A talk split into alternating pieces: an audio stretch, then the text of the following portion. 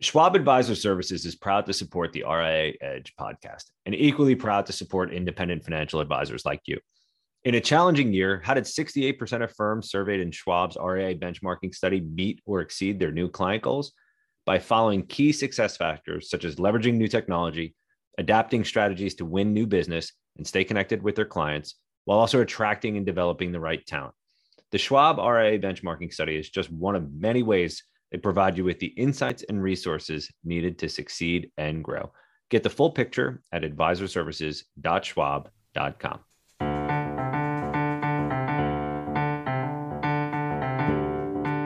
Welcome to the RIA Edge podcast. This is Mark Bruno, Managing Director of the Wealth Management Group at Informa Connect. And we are incredibly excited for this episode here today of RIA Edge, where we are joined by Jackson Wood, who's a financial advisor and a portfolio manager at Freedom Day Solutions. Jackson, thank you so much for being here. I appreciate it. Yeah, I appreciate the invite. I'm excited to be here and uh, hopefully I can add something informative to the listeners. Loved all the episodes I have heard already. I appreciate that. And I'm excited about this because I I, I, feel like I know you because you do a fair amount of social, um, a good amount, um, and it's really high quality but this is actually the first time that we've had a live conversation. So I appreciate you taking some time out to do this because I think that there's a lot that we can touch on here for our audience that specifically will help them think a little bit more about how they might like to approach social, how they might like to approach content marketing, um, and just also learn from some of the things that you've learned over the last several years here. So, Jackson, before we jump in and talk a little bit more about some of the growth and the success that you've experienced over the last couple of years, I think it would be really helpful for all of our listeners just to get a good sense for, you know, one, who your firm specializes in working with, um, and two, your role since you wear two hats, so to speak, at the firm. Yeah, sure. So, Freedom Day Solutions is the name of our RIA. We are uh, headquartered in Houston, Texas. And then I'm actually here in Idaho, about an hour south of Yellowstone National Park. I run the kind of northwest section of the business. Um, and as far as two roles at the firm, my predominant role is a financial advisor. So I work for just everyday regular families, um, you know, here in Idaho and, and some virtual clients that, you know, live throughout the US. And, you know, we build retirement portfolios with, with kind of traditional assets. We specialize in a, dividend growth approach on the equity side. So we actually have an ETF that we launched May 5th of last year. And then as a portfolio manager, I actually run the crypto strategy. So we offer actively managed, directly held crypto portfolios for certain clients that want to kind of speculate on the emerging asset class. Um, but predominant role as a financial advisor, it's what I love. It's my favorite thing. The only thing in life I I'm good at. So I'm fortunate to be you know in that role and then you know we're growing the crypto solution as well so it's kind of fun to attack both sides of the risk spectrum you definitely have a, a great seat and a great lens especially with everything going on in the world um, you know, that we've experienced over the last year or so um, and had I known that you were on the outskirts of a national park, I, I, wouldn't have done this podcast remotely. I would have tried to figure out a way to do this in person. Um, love it out there. It's a beautiful part of the country. So um, mm-hmm. we'll have to get into that one on my you know, uh, next podcast where I visit financial advisors at all the national parks in the United States. So on the subject of growth, um, you, I, I've you looked at a lot of different things this year, talked about a lot of different things on this podcast and others. Um, and one of the themes that has really crystallized for me for that summarizes what 2022 has been is while it's been a bear market by and large, it feels like it has been and it still is a bull market for financial advice. Um, I'm curious, you know, one, what your experience has been like this year, and then two, you know, as you're connecting with presumably you know, younger clients and more do-it-yourself investors, what is it that they're, what problems are they coming to you to solve, Jackson?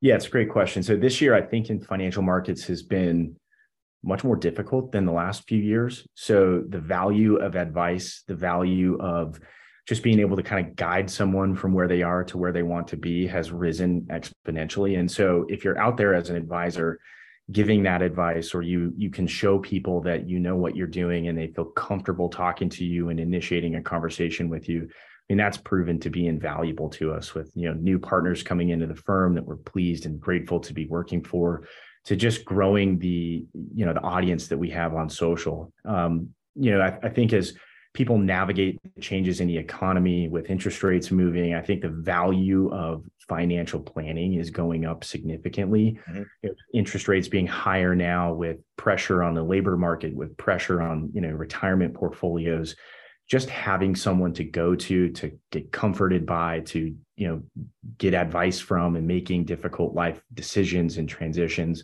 And we've seen our clients that we have worked for for years just continue to be more grateful. And then you know they refer us individuals and then we get people from you know social media that reach out. It, it's just a very good place to be in as an advisor because we truly offer something of value to the clients. And we have seen that through you know growth and through you know new partners coming into the firm. And it's just been overall a difficult year in the markets but it's been a good year for business primarily because the value of advice has gone up 100%. And I also think, you know, if we go back, you know, the last couple of years, starting with March 2020, um, you know, wealthmanagement.com or Edge, we focus a lot on the business of the financial advice business. And we tend to talk about how well a lot of wealth management firms and RIAs in particular pivoted and became virtual overnight. Um, one of the things we ne- haven't necessarily talked about as much, though, is how much the investors have changed, right? So it went from an industry where people had to see you, right? Um, you had to meet face to face for them to learn how to trust you, right? That's changed tremendously. So I'm kind of curious what your experience has been there and also how you've been able to leverage whether it's YouTube or Instagram to cast a wider net and to gain and build trust with your new client base. Yeah, it's interesting. So with you know the technology available to us like Zoom, which we're recording this podcast on, or you know Teams or, or Google Hangout, you know we can jump on the phone or a Zoom call with anybody and kind of have that face to face meeting with them. So uh, we, have clients all over the country that I've never even met personally that I do feel like I know them that would consider my friends. Um, so really grateful for that. You know, in addition to you know being able to jump on the phone with them or or email back and forth it, it really makes that relationship building component of the business easier. And it definitely you know we have lots of clients that, that we work for that we've never met face to face and so there doesn't seem to be any sort of barrier um, you know with having them trust you or, or come into the firm. Um, one of the benefits of social media and our content strategy is that a lot of the time because we're producing so much content because we're posting so much of our lives and our our thoughts on social media. You know the people that do reach out to schedule meetings with us have watched our podcast have listened to 20 30 episodes of of our show and they feel like they know us and they understand us before we have that kind of introduction meeting. And it, it really does wonders um, for kind of that relationship building phase of you know getting a new client where you know they know our investment philosophy they know our advice that we would give and then we can turn it up a notch and make it very personal to them as we learn about their situation and really kind of show our expertise when it comes to building a financial plan and making recommendations. But it honestly like that is one aspect of the of the social media strategy that i uh, didn't fully appreciate when we launched it was just the relationships that we built we are building with people before we ever kind of initiate working for them or you know sign any sort of contract or have them as clients it, it really does kind of bridge that gap between hiring some random person on the internet or someone you found on a google search versus you know hiring someone that you feel like you know and that you understand a little bit about their life and you know their their thought process. So it's it's been invaluable to us and definitely something that we're excited about because it's helping the firm grow. It's helping us with retention. It, it, just all aspects of the business. It's helping, and not to mention, I don't think anybody ever talks about this, but it is fun. Like I, I love yeah. jumping on podcast recording time every Thursday at 11 a.m. and editing it on Monday night. Um, so I enjoy I enjoy that component of the work as well, which is something that you know I'm fortunate to say I enjoy doing, but it is fun. Yeah, I appreciate that. And I think it's also, you know, all things being equal, if you were you know, a do-it-yourself investor who you, know, you got married or you had your first kid or second kid, and then you, you get to the point where you feel like you need professional financial advice, you go, you do a Google search, you look around, and it's hard to tell the difference between you know, one wealth management firm and another just by looking at their website. When you have something like a podcast or a YouTube show, they actually get to hear your voice. And I, I have gotten it before. It's just at the Schwab Impact conference a couple of weeks ago and met a few advisors there who said, you know, I felt like I, I, I know you already because I listened to your podcast. So I can absolutely 100% connect with that point that you made. That said, I'd be interested to hear a little bit about your journey because I know you have a regular YouTube show. You also have a regular Instagram, you know, show, so to speak. How did you decide, you know, what you wanted to talk about and also you know, how you wanted to tell the story so that it does come across in a way that's genuine and people do feel like they know you when they actually first meet with you? Yeah, it's a great question. So our podcast and our YouTube show, I, I would consider them more formal um, in, in, kind of our delivery and our approach. We have, you know, show notes and we prepare ahead of time and, and we talk about a different theme or topic every single week. And it's it's very polished. You know, it is just my partner and I kind of going back and forth talking about it, but it is there's a lot of preparation that goes into that and that does reach a certain demographic of, uh, you know our audience and a certain clientele group the instagram show happened just randomly one day i, I was at my office and I needed to go get like a water at the gas station and there was a you know, it's like a half a mile walk. So I decided I was going to just kind of walk there. And while I was walking to get a bottle of water, I pulled my phone out, had my headphones, you know, in listening. So I had my mic on there and I just recorded just this random five minute video of me talking about Roth IRAs because I had gotten a lot of questions about Roth IRAs. So from that very first episode of that I posted on Instagram, it's kind of evolved into a weekly, less formal episode where, you know, sometimes I'll pull off the side of the road in my pickup truck and record something that I was thinking about. So it's, you know, not uh, a theme that we dive into like on our show where it's very uh, complex and robust and, and there's math. The instagram side is just much more like a one cut raw episode of anything that's in my mind. And and those episodes come about like questions that clients will ask or things that people will dm me.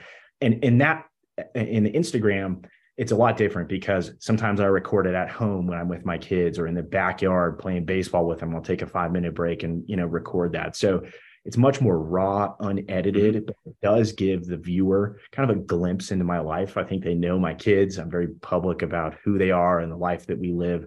And so tying the two together, I think anybody that views it gets to know who I am and, and what my life is like. And then when they listen to the podcast and read our blogs, they know what it is we do professionally. And so it's just, it's done wonders for, for building relationships and, and new prospects and new partners coming into the firm. It's been great.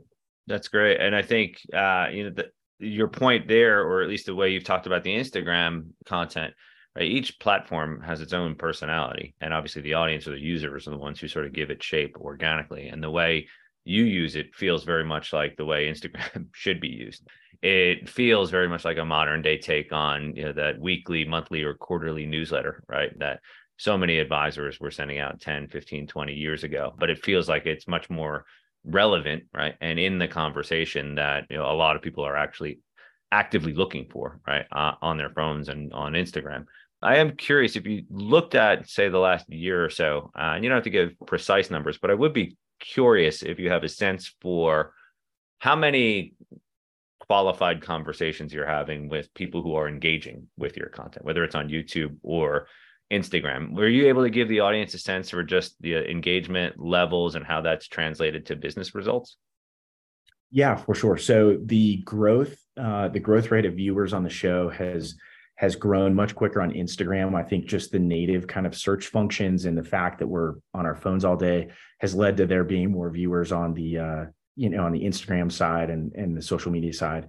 Uh, on the YouTube side, we do get you know the people that that listen to the podcast and view the show on youtube. And i should say it's the same show that yeah. is on the podcast platform is on youtube. It's just added video on youtube. Those conversations are much longer. Uh, so when we do get someone that that inquires or send us send us an email from from that platform we tend to get more robust planning questions from that area of our social media strategy. And then on the instagram side it's a lot of younger people that are just starting out that are ready to get you know something serious and open Roth IRAs or brokerage accounts or whatever. So as far as new business coming in, I would say we average about five leads per week when you look at both of the uh, the platforms coming in and and you know at the firm we don't have minimums so um, certain things that we want to see in someone's financial life before we can recommend investing but there's definitely not a shortage of new people coming in and new opportunities. And we stay just as busy with partner work of people that have already been clients of the firm as we do with you know new prospects and, and new inquiries. So it's it's growing faster than uh, you know, than we thought it would. And, and we've actually had to kind of beef up our internal back office operation side to make sure we can handle account openings and, and transfers of assets and you know, trading and, and all that. So it's been really great. I mean, it's forced us to grow in a lot of areas. And as fast as we can come out with the content, as long as it's engaging and compelling and genuine, you know, we seem to just see an ROI there with, you know, new people being interested in working with us. That's great. And I remember years ago having a conversation with a couple of advisors. I was doing a panel with three advisors who actually had radio shows and they were talking about the tens in some cases hundreds of thousands of leads they were getting in a given year. But they also all sort of commented that only a small portion of those leads because it's such a wide net you cast right were hyper qualified and were quote you know good clients in the end. I'm curious if you've had a similar experience or if you look out at the say 250 leads you know in a given year that your content may be generating how much did they feel like the type of client that you want to be working with specifically yeah, I would say with only a few of them probably weren't ready to invest with us. Mm-hmm. Uh, what we had to do when we post links, you know, to contact the firm in the show notes of the podcast or in the description of the Instagram video, it takes them to a landing page on our website where they're required to fill out, uh, you know, some information and some background. And so we intentionally made it a little bit of work for them to contact us so that we could kind of filter out those that weren't quite ready or a little timid about it and then if you're willing to go through and do the work and fill out the contact information and give us some background on your situation, it's kind of a signal to us that they're ready to go and they're ready to start investing with us. So we tried to create I don't like using the word word filter, but we just wanted to create a process that they could go through to signal to us that they were ready to to invest and to get started. And so that's that's worked great. I mean, as far as like gathering emails and, and people viewing and subscribers, that's growing much quicker than the people that are reaching out to us. But the work that we've done and the way that we have very specific calls to action in the content, you know, at the end of our YouTube show and in the end of the uh, Instagram videos, you know, we do say, hey, if you're ready to invest and if this sounds like you and you want to get started, let us know. Click the link in the description. And so with the the filter on the website and kind of the call to action, the people that make it through are, are relatively qualified and we're ready to get working with them. That's good to know, and I appreciate you providing as much sort of specific detail uh, as you as you have. It's important because we've talked to firms on this show that are you know, 25 to 30 billion dollar firms. One in particular that added a billion in net new assets last year strictly through digital marketing, but you don't necessarily have to have a CMO and a massive marketing department to make progress, right? And to have a voice and to connect with people who actually need your help, right? And your guidance. And I think, you know, the way you've walked through your content strategy, your social journey, and how it's resonated and connected with the right group of people is really important because I think there are a lot of other people out there that are probably trying to figure out if they haven't already, right? How to what what the appropriate first step would be to be a little bit more socially active, to perhaps perhaps launch a, a podcast or some other video show. So uh, with that, Jackson, I would ask you, what would be for somebody who's thinking about you know, a similar journey? You know, they know they have to be more active. They know they want to be telling their story, but in a different and more relevant way. What's your best piece of advice for somebody who's looking to get a start? Yeah, it's a great question. So the, the one thing that I would say is that almost all of our industry is built on relationships. And so what we try to do with our content is just portray a very accurate vision of who we are as advisors and portfolio managers. So our content is raw, it's organic, you know, it's not polished like you would see on, you know, some shows or some some podcasts and we intentionally do it like that. So the biggest hesitation is is just at least for us was you know are people going to listen are they going to like this and what we realized is well we already have clients that like us because you know they know who we are as advisors and they know our process so there's got to be more people out there like the people we're already working for. And so when we built our strategy it was as simple as me on a walk to go buy a bottle of water talking into my phone. And i'm sure i looked like a goofball walking down the street talking to my phone. Uh, but like I, I, can't stress enough like how much people like the content, how many messages I get, how many emails I get, people are sharing it on the analytics of Instagram. You can see how many times your video has been shared. So that means someone watched your video and then sent it to a friend or you know someone that they know on social media. And that's just continuing to grow every single time we publish an episode. And the rule that we set for ourselves was just be yourself. Just talk about your life, talk about these different things, answer questions that people have in a very personable um, just genuine way. I mean, I think in our industry we use a lot of jargon and we can very, very quickly talk, you know, in a language that people don't understand. And so what we try to do is just make sure that we deliver it in a way that would make sense, as if you know there were an attorney or a CPA talking to us. Well, we would need them to make it you know the appropriate version that we could understand. And so as we do that, people just fall in love with the content, and then eventually they reach out to us. So just start. I mean, think of me walking down the street, the gas station, holding my phone in the air, and then filming. You know, I bought a mic and a, and a computer on on Amazon, and we just kind of went for it with the podcast. But if we hadn't taken that first step, I don't think we would be where we are today. Yeah, I think one of the you know, points that you made in there that I just wanted to put at eye level for the for our listeners or your level, I should say, was you're also communicating with your existing clients, right? So it's not all about marketing and prospecting, right? And I think that's something that's really important because if you think about how many advisors are making phone calls or how many are writing you know, emails and newsletters and doing real sort of one-to-one communication that could be scaled more effectively, um, not eliminated completely, right? The one-to-one but you know, the podcast is a great way to keep all of your clients in the loop with your thoughts on the market, the economy, and you know where we're heading in you know, at this point of the year, 2023. Um, and the shelf life, you know, tends to last for quite a while too. People will always be you know doing Google searches for Roth IRA versus traditional IRA. Um, so it's just another way to be found. So I appreciate you adding that much color. And I think you know, I mentioned 2023, and it feels like the most appropriate way to end here. You know, Jackson, as you look into next year, what are some plans that you have for maybe trying some new things or leaning in to areas that have been particularly effective for you in the firm? Yeah, it's a good question. I actually just finished my 2023 marketing plan last week and shared it with my partner Ryan.